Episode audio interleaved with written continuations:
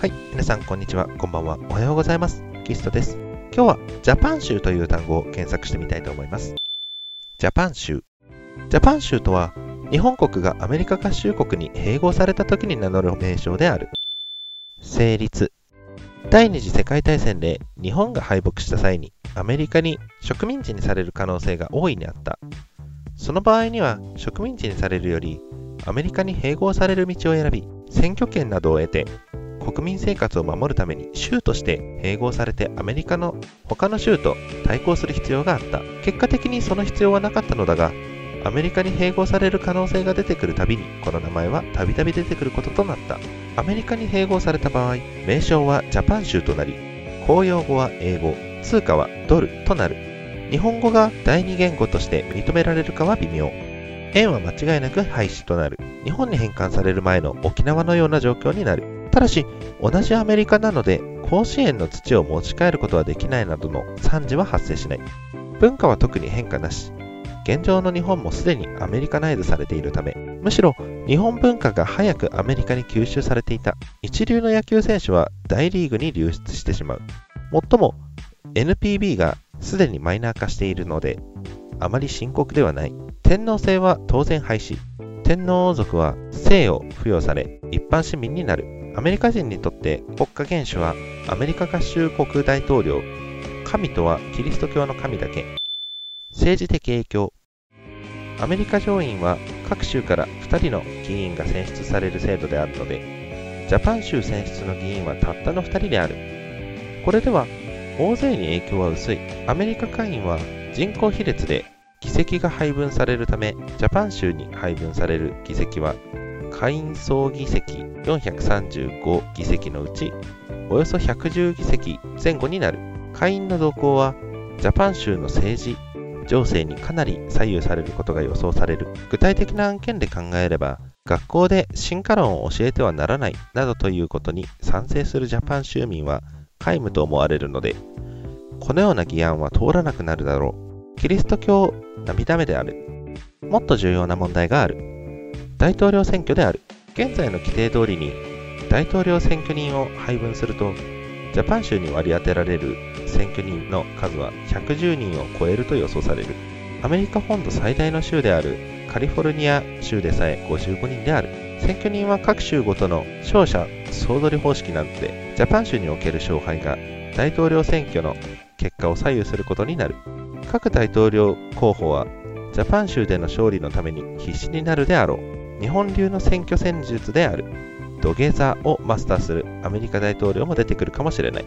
なお、大統領候補は連邦憲法が13植民当時時からの移民の家系または生まれながらのアメリカ市民と比較を規定しているので併合されて以後の国民しかなれない。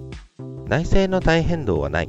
現状、アメリカの各州が一国並みに知事、議会、最高裁判所と3権を持っている。アメリカ以外に併合された場合、現在ではアメリカだけでなく国連を中心として様々な国からたかられている。そのうちアメリカ以外にも日本を併合しようとするかもしれない。ここではアメリカ以外が日本を併合した場合、想定されることを記述する。中国編。中華人民共和国和人自治区になる。併合された場合、まず、搾取の対象となり、チベット人や東トルキスタン人や台湾人並みの扱いを覚悟する必要があるだろう。中国の国営コンビニが日本に進出して、東京都心の街角でも気軽に米と卵を買えるかもしれない。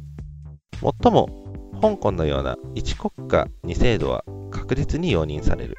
ロシア編。ロシア連邦イポーニア国、またはイポーニア州にある。イポーニア州になる。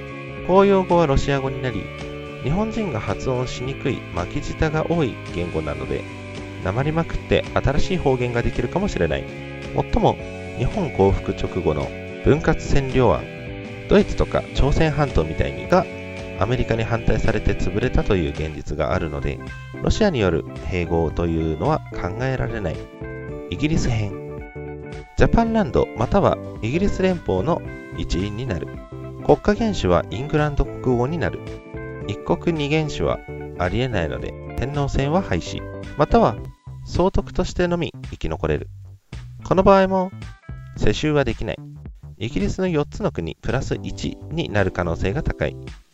ユニオンジャックに組み込んでもらえるサービスがあるかもしれない。飯は確実にまずくなる。寿司を味わっていた人々がフィッシュチップスを食わされることにより落差に愕然とするであろう。その他、食文化の面では国民がマーマイトの味になれるまで何人が餓死するかはロンドンのブックメーカーのいい稼ぎの主になりそうだ。もっともイギリスからは遠すぎ。イギリスにとってどういう利益があるのか全く不明。韓国編。いわゆる韓日併合である。東京の首相官邸跡地には大韓民国日本総督府が設置される。旧日本地区は日本堂、イルボンドに再編されるであろう。在日コリアンは在韓コリアンになるので、単なる韓国系韓国人という珍しくも何ともない存在になる。通貨はウォンになる。ウォンは最も高額な紙幣でも5万ウォン札、4000円相当しかないので、日本列島在住の新韓国人の財布は熱くなって不便になるだろう。テレビ局は韓流ドラマを昼間から流すことになるだろうが、現状と何の変化もない。また、トンヘの対象も太平洋となる、太平洋になるだろう。なぜなら、西日本にとっては、トンヘは、プクヘ、東日本にとっては、ソヘだからである。総論。もしアメリカに併合された場合には、当然主権を失う。州としての自治権はあるものの、連邦の下での制約されたものになるであろう。もっとも、合衆国内部での政治的発言力はかなり大きなものになると思われる。これは大統領選挙の選挙人と下院の議席の配分が州の人口に比例して決められているからである。もっとも日本人の右派は中国、韓国は敵視してもアメリカには平気ですり寄る連中ばかりなのでアメリカに主観が異常されたとしても大喜びするだろう。はい。ありがとうございます。本日は以上となります。ではまた次回もよろしくお願いいたします。それでは。